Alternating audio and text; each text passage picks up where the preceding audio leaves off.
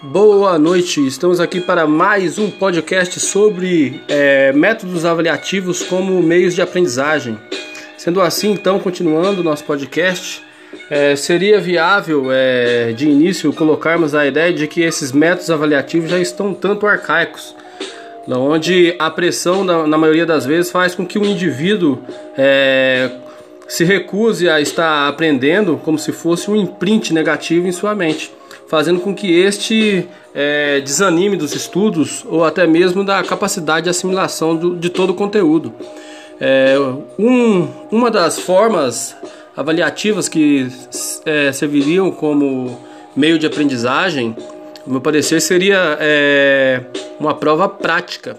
onde o indivíduo colocaria em prática É, todo aquele conteúdo que o mesmo já agregou é, no passar da, das aulas ou do conteúdo que, que foi ministrado em aula, né?